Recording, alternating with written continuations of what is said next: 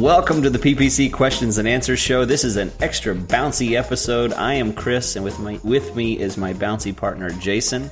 We're going to bounce right into this question from Andrew from Slovenia, and Andrew sent in the question over our contact page through our contact form at paidsearchpodcast.com. Hi there. I'm looking. I forgot. I gotta, I gotta, I gotta change. Just tell, what he said. Tell, tell everyone what he said without saying it. It's. I love this sense of humor. Uh, hi there. I'm looking for your SE advice to screw up my campaigns. See, you thought it was him being sarcastic. I thought yes. it was just Slovenian for hello. How you doing? I look like. I don't know. I would love to know what you meant by that because if you yeah, really, why did you say that? Why Andrew? would you because the rest that? of your question is totally like legit. Did he? Yeah, the rest he's like really asking for an answer. But I wonder if Google Translate like completely screwed up the translation.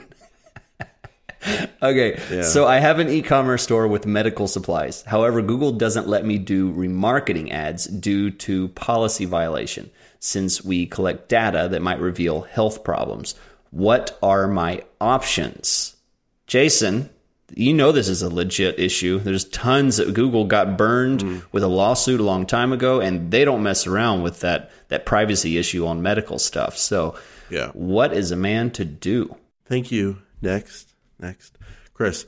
Uh, there's a great thing called uh, Google.com. You type in what you're looking for, and then you can run ads on those searches. The search network so I would recommend that. Oh gosh. Uh, no, he. I deleted um, a bunch Chris, of his no, other. Chris. Honestly, email. like we prepare for the show, but I, I'm going to need a little backup on this one. Like in my experience, when Google blocks you uh, or does not allow you to do remarketing, you're basically that's the end of story. You cannot do uh, remarketing um, for that topic, Chris. I think Facebook is a little looser. I think because I've seen um, some like lawyers on Facebook, and I'm not sure that lawyers can do remarketing on Google Ads, but I would recommend trying Facebook. But other than that, I don't really have a workaround, and I was looking for your advice as well. Yeah. So for my clients, I have I've, I've had several clients that that have the same issue, Andrew, and what I have to do is I have to get them on AdRoll, A D R O L L dot com. AdRoll is exclusively a remarketing platform, uh, and it it will show up all over the place. It will cover networks beyond just the Google network, and will I think you know has does emails and all kinds of stuff. But basically, it will cover the basics of just remarketing.